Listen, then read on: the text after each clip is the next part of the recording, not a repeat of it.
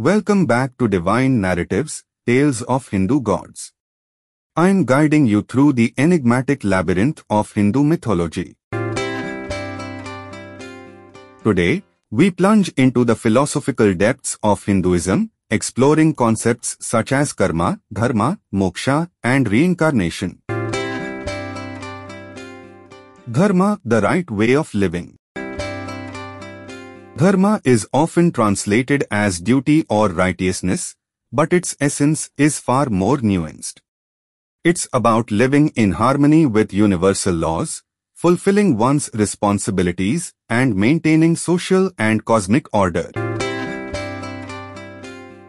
Karma, the law of cause and effect. Karma, a fundamental concept in Hinduism, is the law of cause and effect. It asserts that every action has consequences and we shape our own destiny through our deeds. Karma encourages moral living, as it implies that good actions lead to positive outcomes and vice versa. Moksha, the ultimate goal. Moksha, or liberation, is the ultimate goal in Hindu philosophy. It's the liberation from the cycle of birth and death, the realization of one's oneness with the divine. Moksha represents the end of suffering, the attainment of ultimate peace and bliss. Reincarnation, the cycle of birth and death. Reincarnation, or samsara, is the belief in the cycle of birth, death, and rebirth. It's intrinsically linked with karma and dharma, implying that our actions in this life determine our future births until we attain moksha. Conclusion